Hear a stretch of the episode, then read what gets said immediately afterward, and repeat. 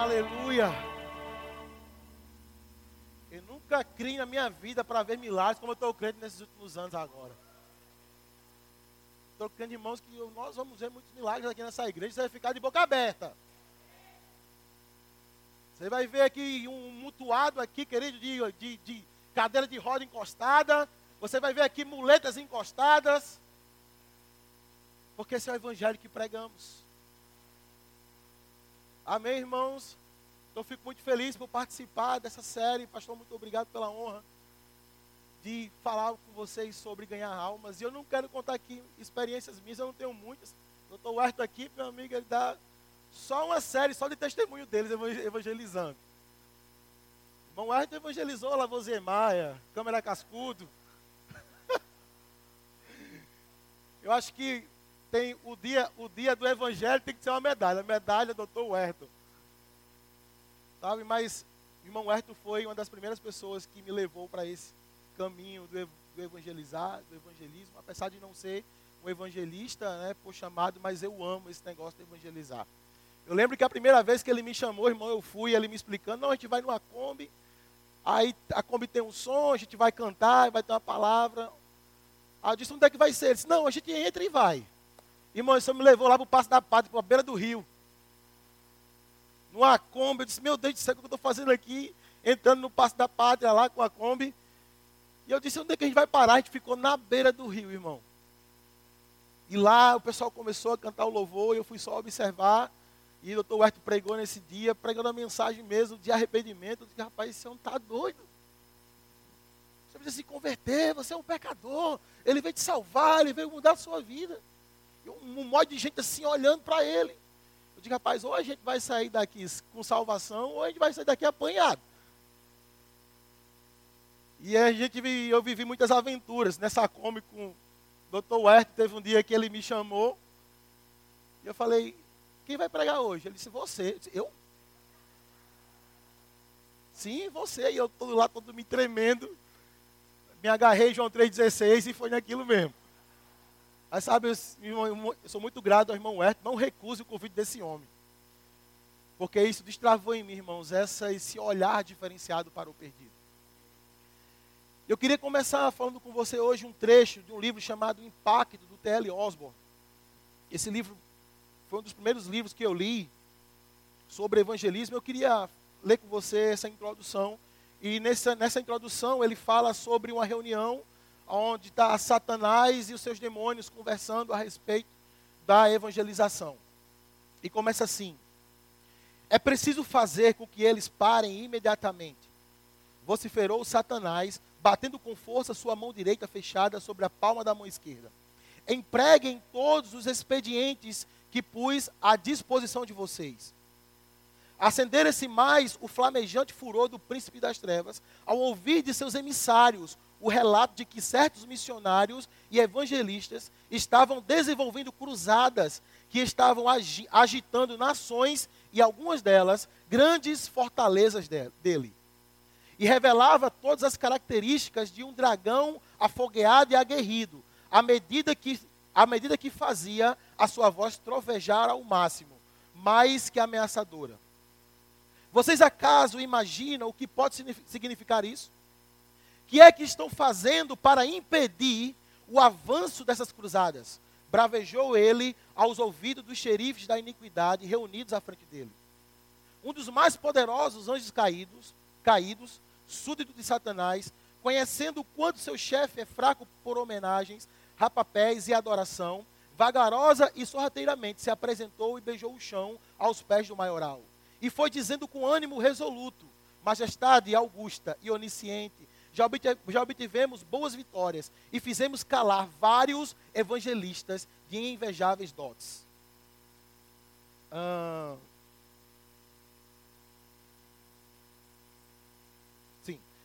tentando-os sutilmente em épocas de fraqueza e depois espalhando pelos quadrantes da terra a insensatez deles.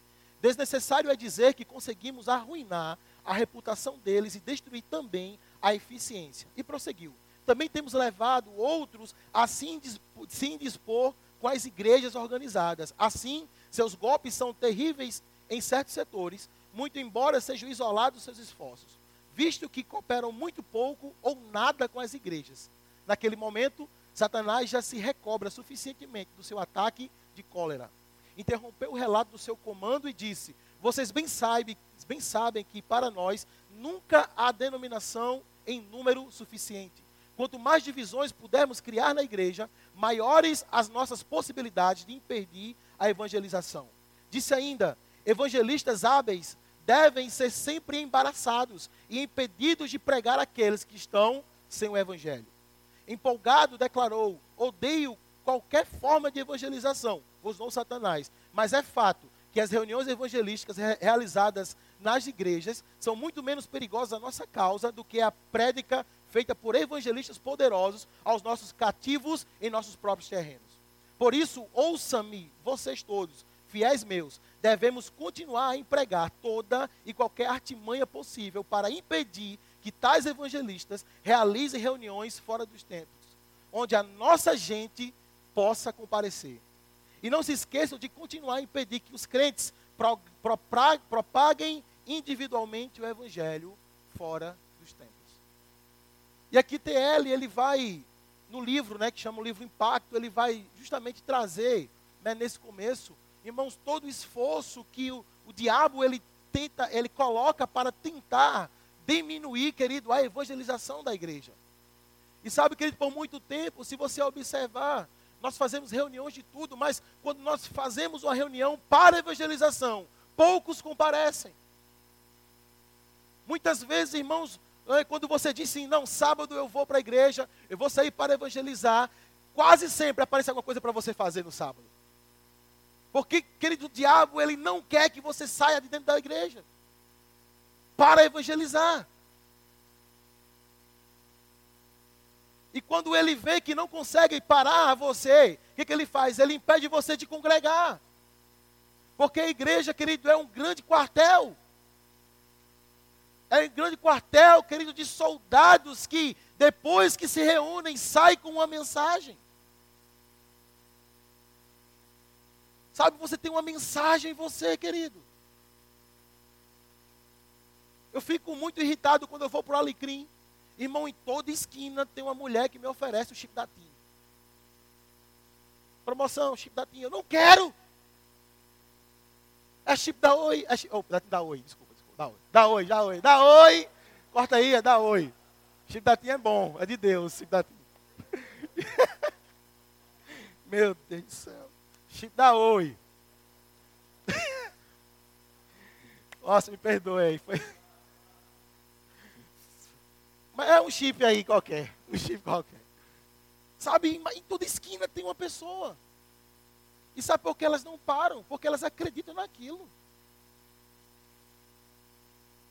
Uma vez eu estava em casa, fui abrir meu correio para pegar uma conta que tinha. Achei uma carta. Achei uma carta. Abri a carta e disse lá, oi, meu nome é fulano de tal. Você acredita que nós podemos viver num mundo onde não há doença, um mundo de paz, de alegria? Você acredita que podemos ter um mundo diferente hoje? Você acredita que você pode ser curado de depressão, de ansiedade? Aí no final tinha, pois eu posso te ajudar. Meu nome é fulano de tal e eu sou TJ. Testemunho de Jeová. Que ousadia desse povo. Mandando cartinha no correio.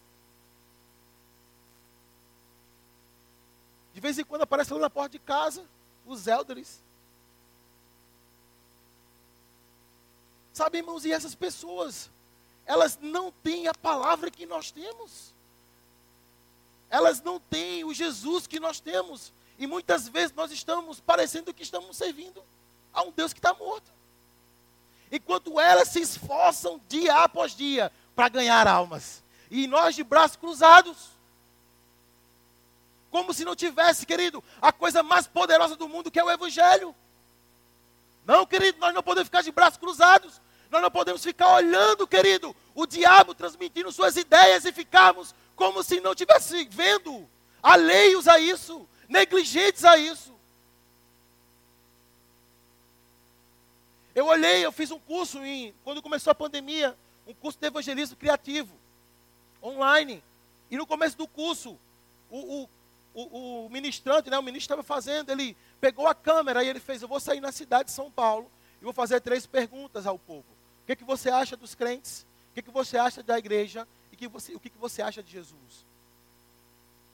E o que mais impressionou, irmãos, foi porque ele, eles não gostavam da igreja, eles não gostavam dos crentes, mas eles gostavam de Jesus. Onde é que está a falha, irmãos? Em nós. Porque, querido, muito, você vai ver que a igreja às vezes não se mobiliza para anunciar, mas quando se mobiliza para anunciar, em vez de anunciar o evangelho, está proclamando o inferno. Está falando das coisas que o diabo está fazendo. Mas a nossa mensagem não é sobre o diabo, a nossa mensagem não é sobre o inferno, irmão. A nossa mensagem é sobre Jesus Cristo e a salvação. E eu fico pensando, irmãos, muitos deles criticaram o caráter dos evangélicos. Mas, irmão, nós somos uma igreja que preza pelo caráter. Eu não posso aceitar, irmãos, uma igreja que preza pelo caráter e tem a revelação que nós temos ficar de boca calada.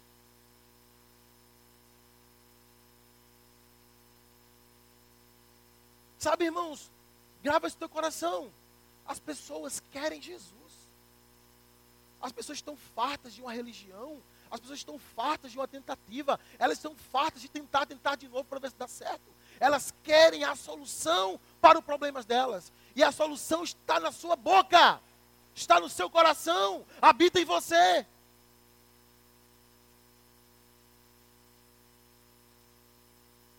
Quando nós olhamos o homem Adão, ele foi criado num ambiente de eternidade. Adão não sabia o que era falta. Adão não tinha preocupação de saber o que iria comer amanhã, se teria o que comer. Não, ele só pegava a mão e comia. Porque ele foi criado nesse ambiente de eternidade, nesse ambiente de completude. Olha, completude, é o que dá fazer o maná do pastor. Estou perdendo um monte de palavra nova. Nesse ambiente de suficiência, ele não tinha essa preocupação, querido. Mas uma vez que ele peca, que essa eternidade sai dele e fica um vazio.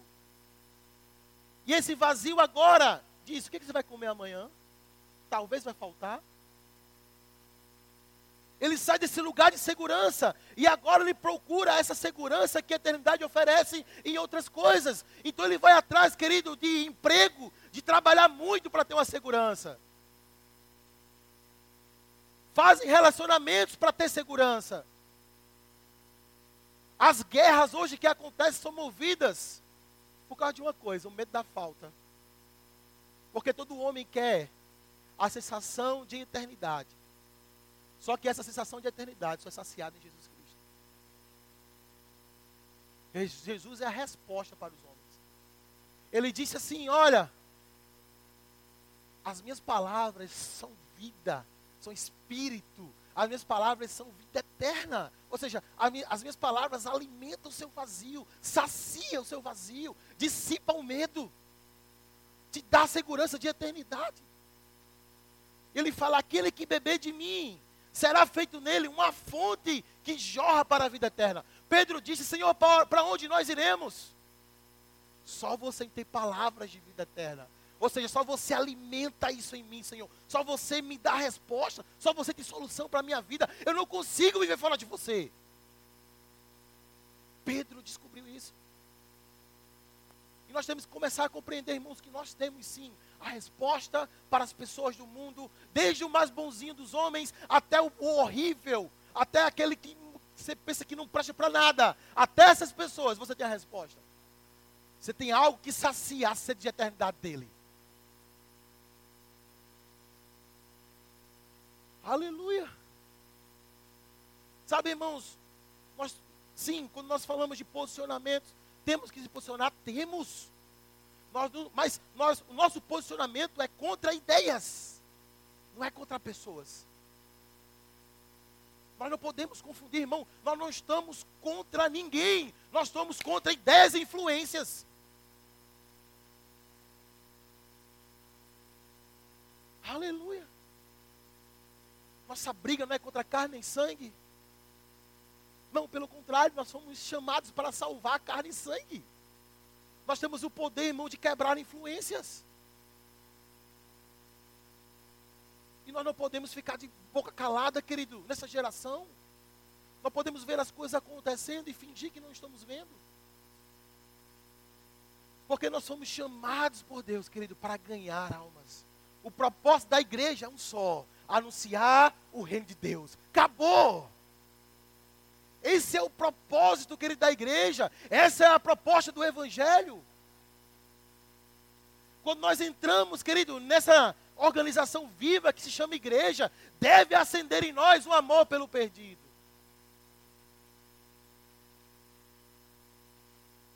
Jesus se movia de compaixão. E temos também que se mover por. Em Marcos 16,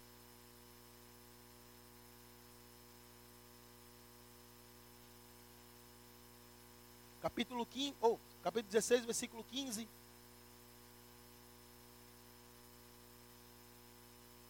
Você conhece?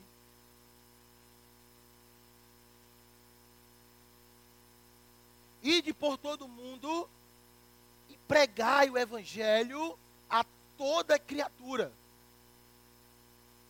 Esse ide aqui, querido, é continue o trabalho que eu comecei. Deem continuidade ao trabalho que eu comecei, que eu comecei. E Jesus falou assim: o Espírito Santo está sobre mim para anunciar as boas novas. Para anunciar as boas novas. E essa é a continuidade desse trabalho. É ir e continue anunciando as boas novas. Esse id aqui, irmão, não fala de uma opção que você tem. Ah, eu não quero fazer o id. Não, isso não é uma opção. Aqui está no imperativo. Você tem que ir. E é claro, eu sei, irmãos, que Deus não está e, e, Ele não se alegra quando, quando você faz algo por obrigação. Mas já que é para ir, irmãos, eu tenho que dizer, eu tenho que ter no meu coração essa, esse ardor por ir, irmãos, e de anunciar o evangelho. Foi uma ordem que ele deu. Vocês têm que ir e têm que pregar o evangelho a toda criatura. Pregar o evangelho, irmãos, não é só para o evangelista. É para você como filho. Não, tá bom, doutor Huerto já prega. Não, mas ele não pode fazer muita coisa sozinho. Tá certo que ele evangelizou quase Natal toda, né? Mas sabe, irmãos, esse chamado é para todos nós, desde o menor até o maior. Todo mundo, ninguém aqui está isento de não ir, irmão. De anunciar essa mensagem, de pregar o evangelho para toda criatura. Aí ele diz: quem crê e for batizado, oh, quem crê e for batizado será salvo, mas quem não crê será condenado. O que, que isso me mostra, irmãos? Que Jesus ele não, ele, ele não é o motivo da condenação. Está comigo? O mundo já está condenado. Jesus, irmãos, é a solução desse homem não ir para o inferno. Quem crê nele será salvo. Quem acreditar na mensagem será salvo. Então, o nosso papel, irmãos, não é o papel de convencer a pessoa daqui que, que a, a palavra está certa. Já viu que tem pessoas que elas sabem que você está falando a verdade. Não, eu sei, eu sei realmente isso, mas eu não quero. Nosso papel é somente de anunciar, de abrir a nossa boca. Dizer, ei, existe um Deus que está atrás de você, querido. A grande diferença, querido, do cristianismo é que em toda religião sempre é o homem buscando a Deus. Mas no cristianismo, ele te buscou. Ele não esperou.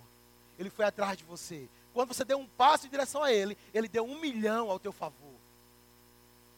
E se assim, irmãos, Deus, Ele nos alcançou, vindo em direção a nós, mesmo que a gente não tenha interesse, por que não fazemos isso com as pessoas?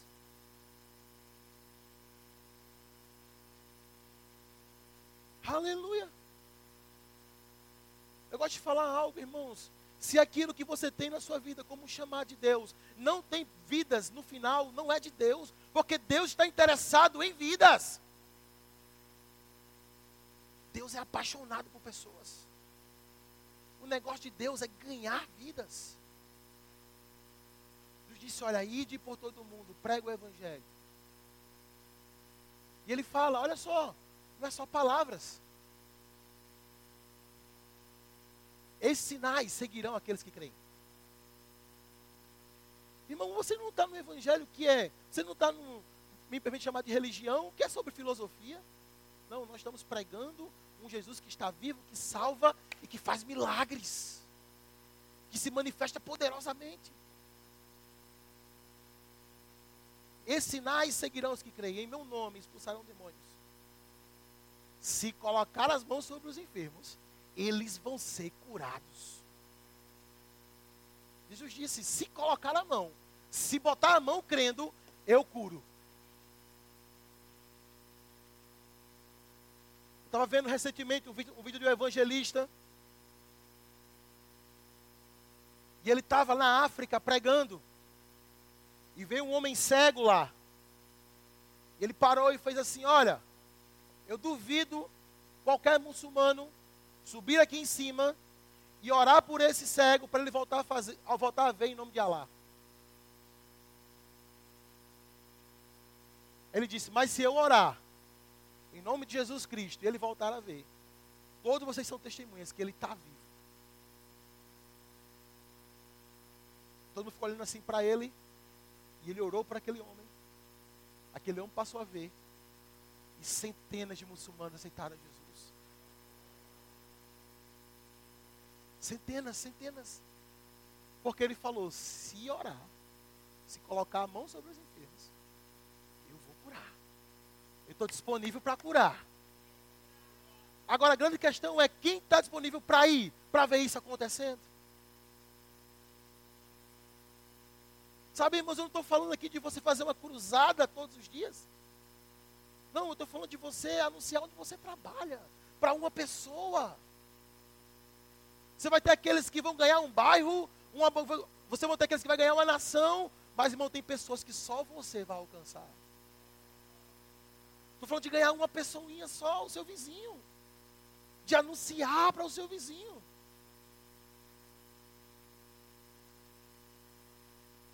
Você deve desejar ele até que ele aceite. Na faculdade eu usei uma estratégia. Porque eu percebi o seguinte: lá a internet era muito ruim, o Wi-Fi lá do, ambi, da, da, da, lá do departamento. E aí sempre a pessoa falava assim: roteia para mim a tua internet, roteia para mim a tua internet, roteia para mim a tua internet. Aí eu dava, né? E dava a senha. Aí um dia eu falei: já sei o que eu vou fazer. Aí eu botei, mudei o nome do meu Wi-Fi. Em vez de ser Android, não sei o quê, eu botei assim: Você aceita Jesus? Interrogação. Aí ele olhou assim, qual é a rede? Eu disse, essa aí, ó. Você aceita Jesus? Aí ele falou, qual é a senha? Sim, eu aceito. Usar de estratégias, irmãos, para anunciar, para falar.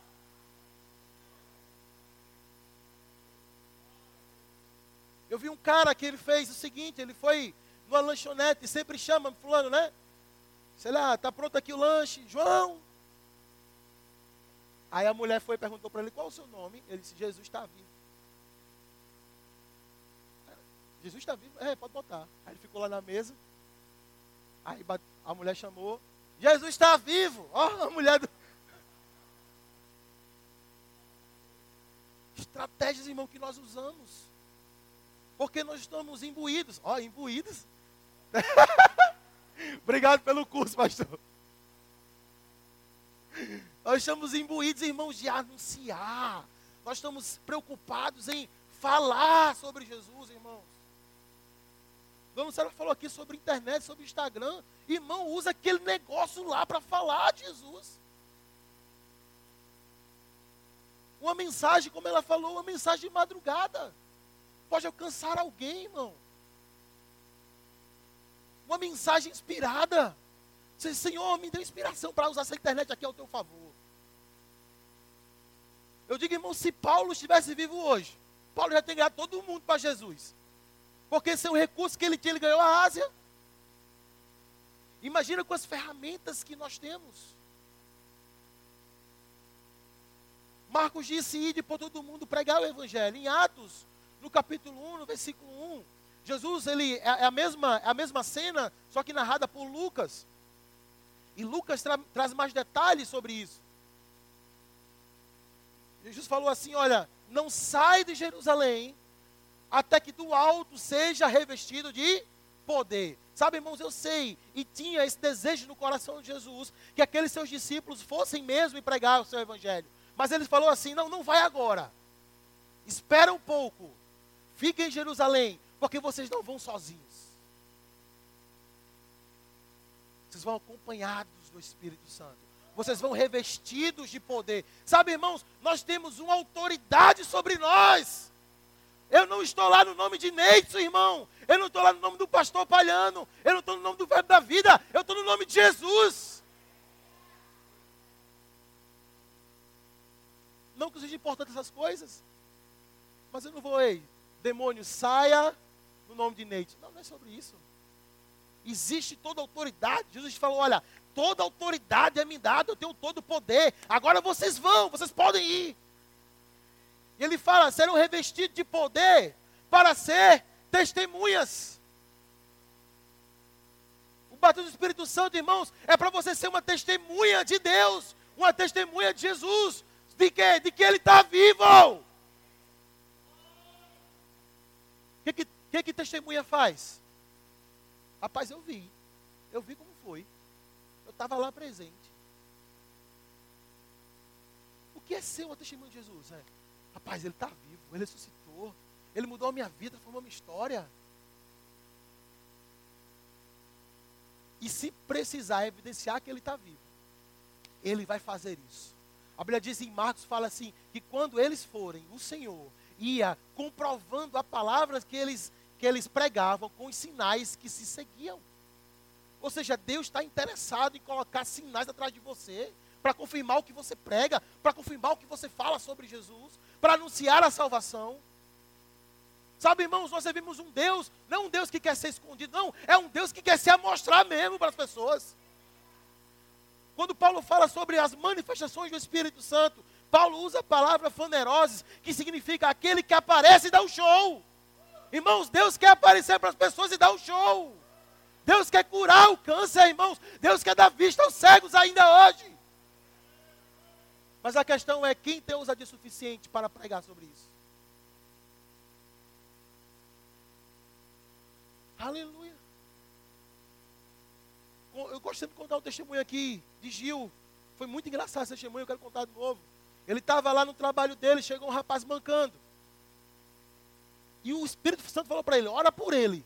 Ora, se o Espírito Santo falou para ele, ora por ele, é porque ele queria curar aquele homem. Ele ficou todo assim, cabrunhado.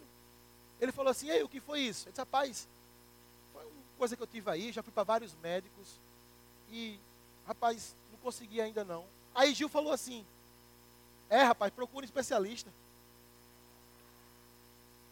Aí ele fez assim: É, rapaz, vou procurar, mas eu tenho fé em Deus que eu vou ser curado. Aí ele disse: É, eu também tenho. Eu digo, Gil, tu perdeu a oportunidade de ver milagre na tua frente. O irmão, quando Deus você vê alguém na rua e Deus fala assim, vai lá, ora por ele. Irmão, vai. Mas, Neide, se não acontecer, eu te devolvo essa pergunta. E se acontecer, irmão? E se acontecer? Eu digo a você, irmão, se o seu coração tiver, claro, eu não estou falando aqui de fazer, acontecer um milagre para mostrar o quão poderoso você é, o quão cheio do Espírito você é. Não, não é sobre isso, não. E muitas vezes, irmãos, os milagres não acontecem porque o nosso coração tem isso. Mas o nosso real sentido é, Senhor, opera um milagre para saber que ele, para ele saber que você está vivo. Irmão, siga a direção, coloque as mãos.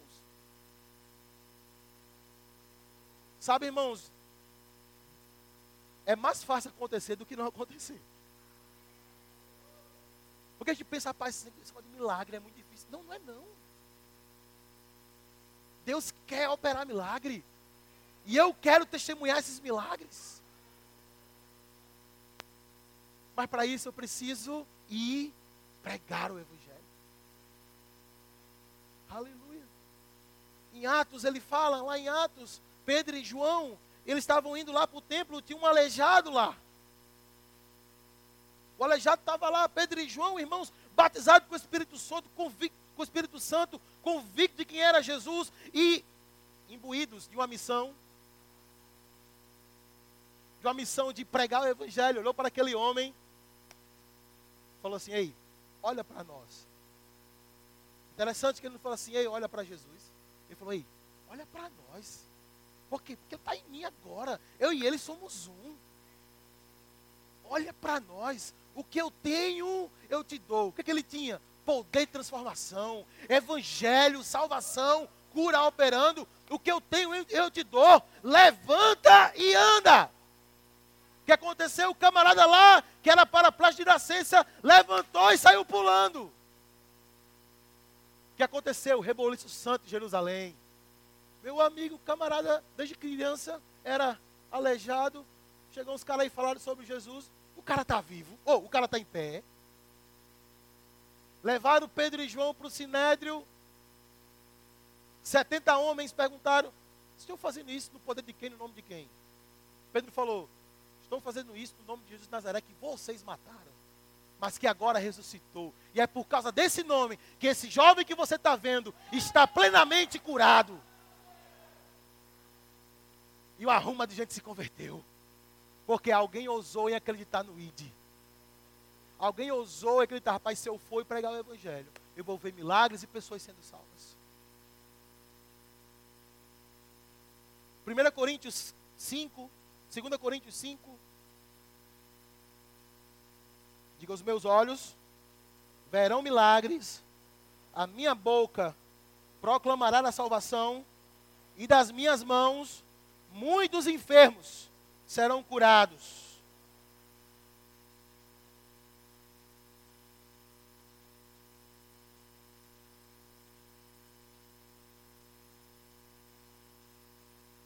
Assim, que se alguém está em Cristo, é uma nova criatura. E as coisas velhas já passaram.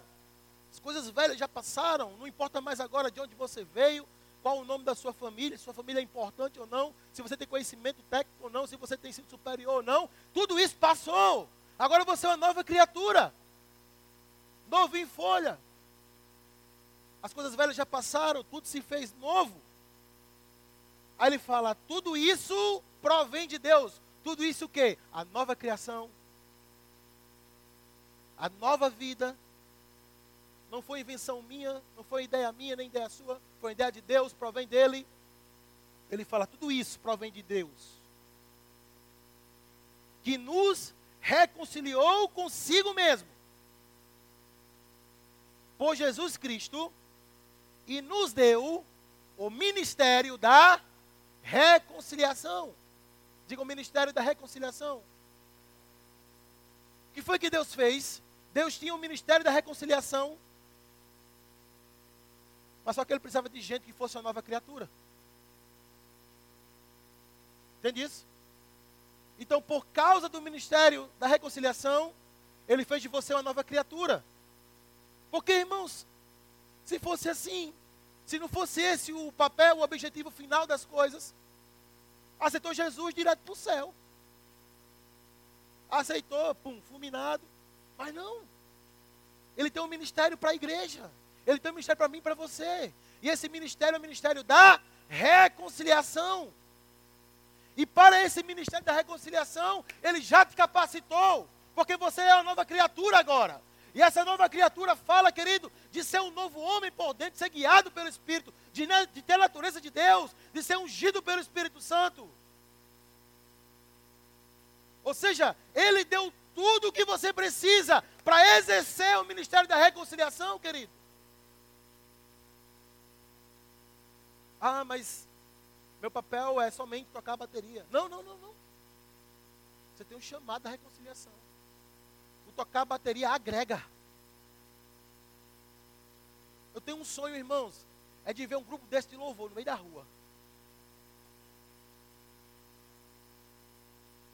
Imagina um grupo desse de louvor, ungido no meio da rua, cantando, anunciando salvação. O baterista ungido lá, movendo na unção lá, tocando bateria, irmão. Imagina o poder de Deus caindo lá no Midway.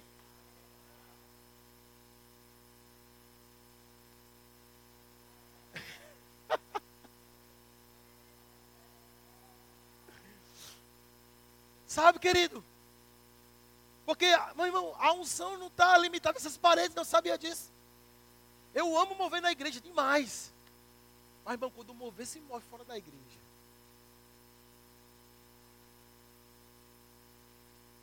Já pensou o culto lá no Midway? Aí o doutor Werther fala o pastor Beto, pastor Beto, eu preciso de uma escala de diaconato lá no Midway, que está dando muita gente lá, só está caindo. Tem como o senhor fazer a escala do DI para ficar lá com as crianças? Irmãos, isso é igreja, querido. É o papel da igreja. Teve uma vez, irmão, porque a gente pensa que evangelismo, ganhar alma, é somente para aqueles que são evangelistas, que têm os sinais da cura. Não, o evangelista realmente tem o equipamento de dom de cura. Mas o curar, curar enfermos está para todos. Uma vez estava evangelizando. E aí eu estava conversando com a. evangelizando um casal e tinha cinco meninos. Eu não conseguia evangelizar um casal. Porque eu tentando falar, mãe, eu quero ir para cá, não sei o quê. Aí Cíntia foi, pegou os cinco meninos, ficou com os cinco meninos. Eu tive a oportunidade de evangelizar aquele casal. Você é importante no evangelismo. Talvez você não esteja lá pregando, mas você pode fazer um DI ali para alguém, você pode estar servindo uma água, você pode estar entregando um panfleto, você pode estar convidando pessoas. Você pode estar afastando um bebê para não atrapalhar. Mas tem algo para você fazer, querido. Essa incumbência é sua também. Essa responsabilidade deve pesar nas suas costas. Porque esse é o papel da igreja.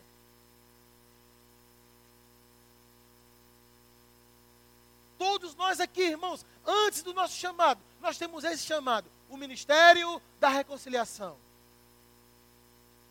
Não, mas tem um chamado pastoral para cuidar de pessoas. Claro, você vai fluir mais nisso. Mas não te, não te priva de você ganhar pelo menos uma alma para Jesus. Isso não te isenta dessa responsabilidade. Está imbuído. imbuído, ó. Tem outros que eu estou aprendendo, viu, pastor? Vou fazendo, vou aprendendo. Amém, querido? Abre comigo em João capítulo 4.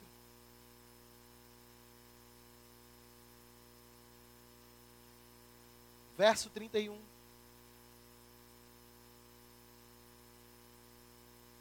João capítulo 4, verso 31.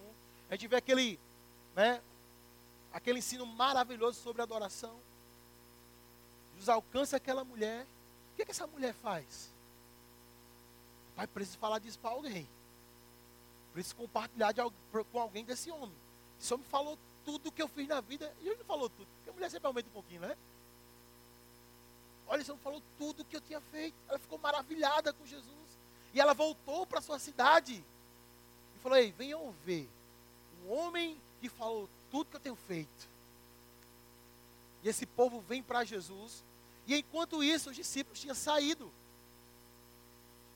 E aí, no versículo 31, Fala assim: entretanto, seus discípulos lhe rogaram, dizendo: Rabi, come. Faz um lanchezinho aí. Porém, ele lhes disse: Uma comida tenho para comer, que vós não conheceis. Então, seus discípulos diziam uns aos outros: Rapaz, alguém trouxe pão para esse homem. Ele disse: A minha comida é fazer a vontade daquele que me enviou e realizar a sua obra. Ele fala: Vocês não dizem que ainda há quatro meses até que venha a ceifa? Eis que vos digo: levantai os vossos olhos e vedes as terras que já estão brancas para a ceifa. Ele falou isso falando dos samaritanos que estavam vindo, que estavam vindo para ouvir sobre ele. Ele fala: o que ceifa recebe galardão e ajunta fruto ou ajunta riqueza para, para a vida eterna para que assim como que semeia, como que ceifa, ambos se regozijem. Porque é nisso o verdadeiro ditado.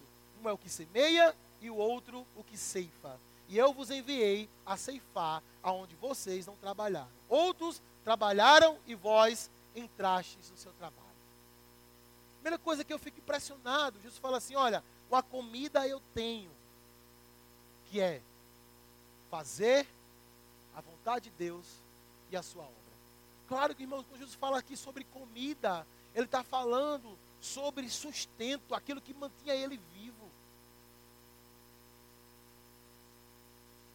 Quando ele falou assim, mestre, come, ele disse, rapaz, segura um pouquinho, que eu tenho obra para fazer agora. Eu tenho pessoas para anunciar o Evangelho. Eu tenho pessoas para falar sobre a vida eterna. Sabe, irmãos, eu quero te falar qual é a tua comida. O que é que te move? Jesus tinha isso muito na mente dele, rapaz. Eu sou movido pela obra do Senhor. Qual a obra do Senhor? Salvar o homem. A obra do Senhor é essa. A razão de estarmos aqui nesse prédio, irmãos, é só uma: salvar pessoas. É só essa. Jesus disse: Olha, essa comida que eu tenho é fazer a vontade do Senhor. Qual é, irmãos, a motivação do nosso coração? Porque, querido, se não for ganhar pessoas, devemos avaliar, querido, reavaliar a intenção do nosso coração. Paulo diz: Eu não tenho mais a minha vida como preciosa. Chegaram para ele e falou assim: Olha, Ágabo chegou, amarrou assim ele, né? Se amarrou e falou assim: Assim vou fazer com o dono desse cinto. E os irmãos começaram a chorar. Paulo, rapaz, não vá não. Você vai morrer, Paulo. Paulo disse: Rapaz, não, você vai ser preso. E Paulo disse: Rapaz, eu não estou disposto apenas a ser preso, como a morrer pelo nome do Senhor. Não ter a vida como preciosa, irmãos, e se desgastar para fazer a vontade de Deus, de ganhar pessoas, irmãos. E ele fala aqui, ó, no versículo 36, ele fala assim: E o que ceifa recebe galardão e ajunta tesouros para a vida eterna. Diga tesouros para a vida eterna. Isso falou assim: não ajunte tesouros na terra, onde a traça corrói, o ladrão rouba, aqui tudo lá.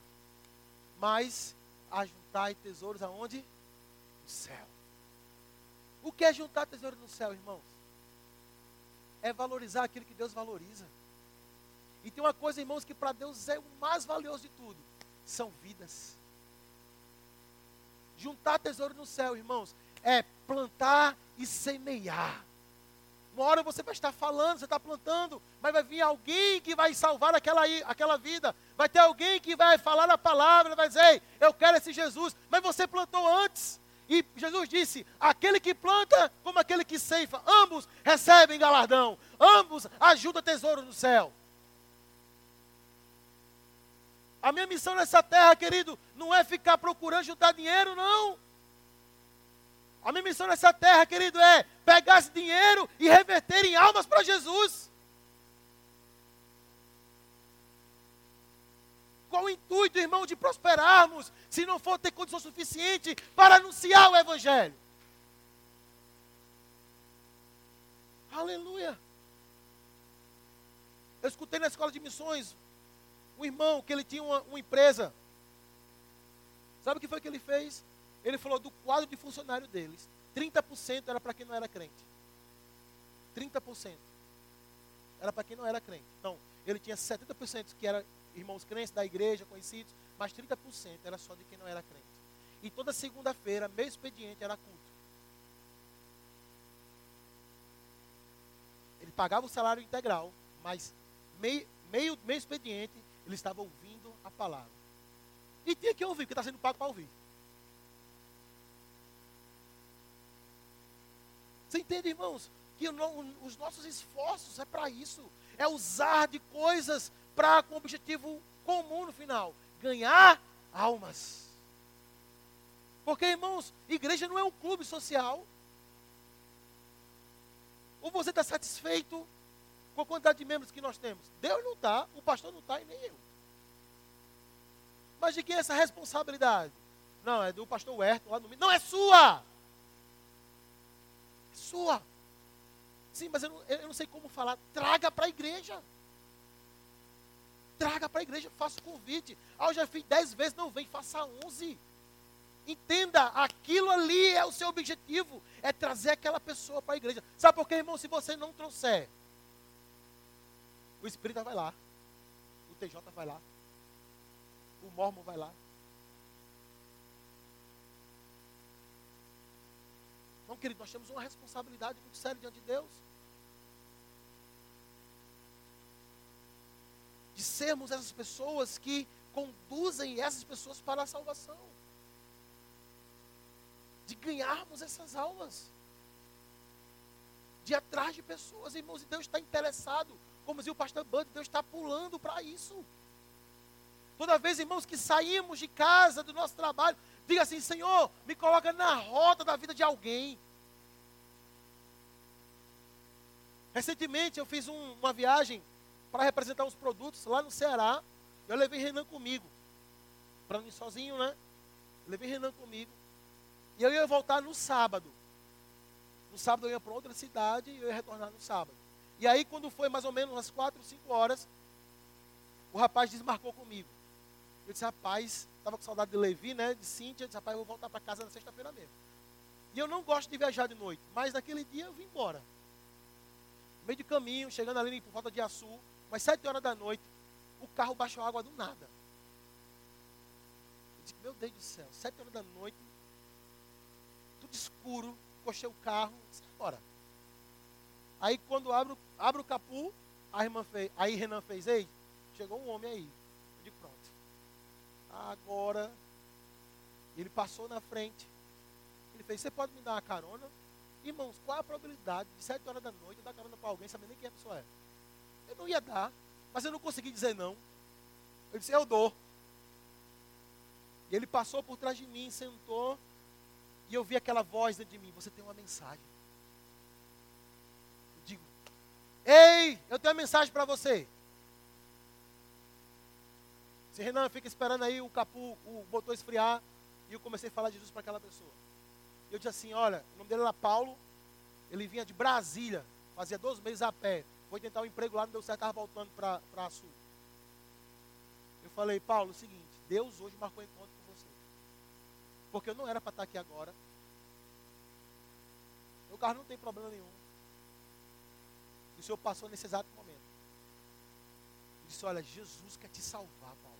Não interessa o seu passado, o que você vai estar tentando na sua vida. Eu digo, eu tenho uma mensagem para você. Ele morreu na cruz. Eu comecei a evangelizar aquele homem.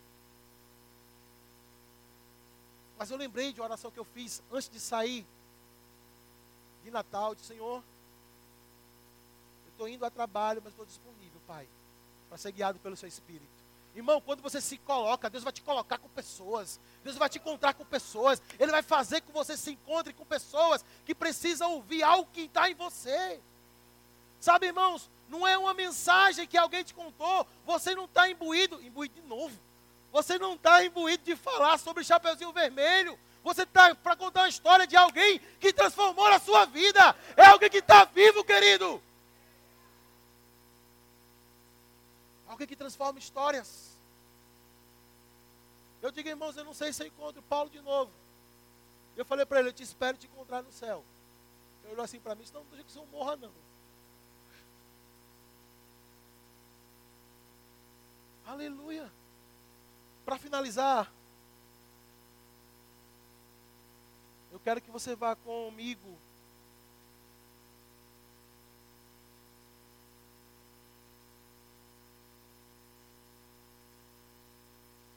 Primeira Coríntios, capítulo 9.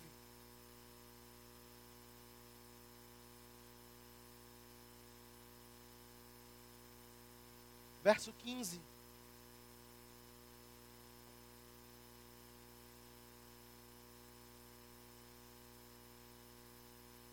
Mas eu de nenhuma dessas coisas usei, e não escrevi isso para que assim se faça comigo, porque melhor me fora morrer do que alguém fazer vã esta minha glória. Paulo está falando sobre essas.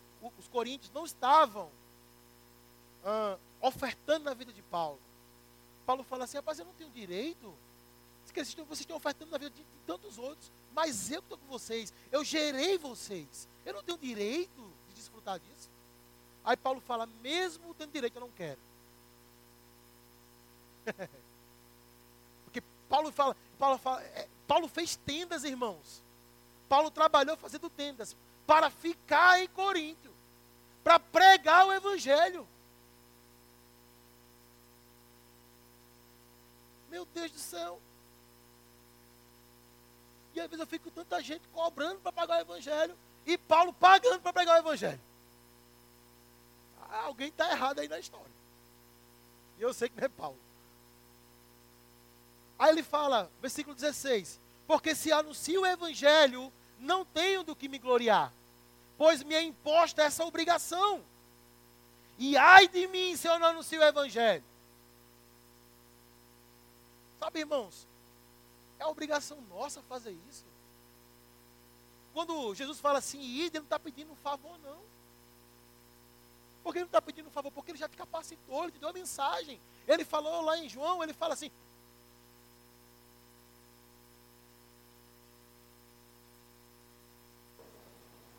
Eu creio, irmão, que será assim na minha vida e será também assim na sua vida. E essa mulher do facho, do braço enfaixado, estava no hospital. Tem uma outra que é uma mulher lá, que ele, ele, ele vai na padaria e a mulher está lá com um negócio assim, tipo tendinite. Ele fala, o que foi no seu braço? Ah, é tendinite. Aí ele diz, eu vou orar por você e Jesus vai te curar. Ela olha assim, meio incrédula para ele. E ele vai lá, ora, e a mulher é curada. E a mulher começa a chorar e ele começa a falar de Jesus para ela. Sabe, irmão, as curas são uma porta para você falar de Jesus, irmão. Os milagres é uma porta para você falar de Jesus. Mas precisamos sair das cadeiras, sair do comodismo e ir anunciar o Evangelho e ganhar almas. O povo está sedento por Jesus, irmãos. O povo está cansado do Jesus que a religião apresenta, mas eles, o mundo está querendo o Jesus que você conhece. Ele quer o Jesus que mudou a sua vida. Ele quer o Jesus que te curou, que te libertou. Eles querem esse Jesus. Eles desejam esse Jesus, irmão. Que não venhamos a ser negligentes. Você pode ficar de pé? Obrigado, Senhor.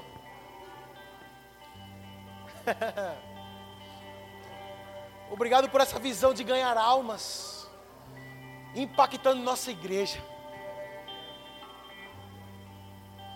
Pai, que ganhar almas seja o nosso negócio. Ô Senhor, derrama sobre nós a tua unção. Ô Pai, faz milagres através de nós. Nós queremos manifestar a tua vida nesse mundo. Obrigado, Senhor, pelos sinais nos seguindo. Ao abrir a nossa boca para confirmar, Senhor, aquilo que estamos pregando, porque não estamos pregando uma filosofia humana, não estamos pregando, Pai, uma história da carochinha, não. Estamos pregando a Jesus Cristo, aquele que vive para todo sempre, aquele que tem o poder e a autoridade aquele que opera milagres, ainda hoje, através da sua igreja.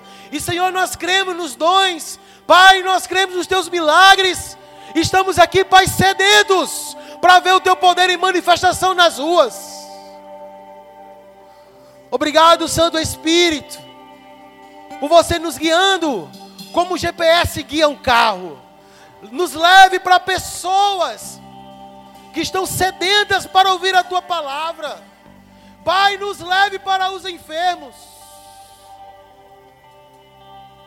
E muito obrigado, porque quando nós colocarmos as mãos, certamente eles serão curados.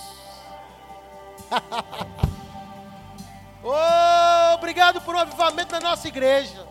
Um avivamento de ganhar almas. Obrigado, Pai.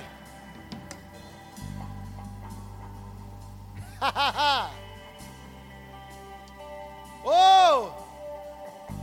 Muito obrigado, porque chegaremos ao ponto aonde a nossa diretoria vai se reunir. E eles vão dizer, rapaz, precisamos logo fazer a galeria, porque tem chegado muitas vidas. Oh, conta conosco, Senhor. Do mais novo ao mais velho. Faz de nós, Senhor, pescadores de almas. Senhor, arda no nosso coração. Que opera em nós a mesma compaixão que operou no Senhor Jesus.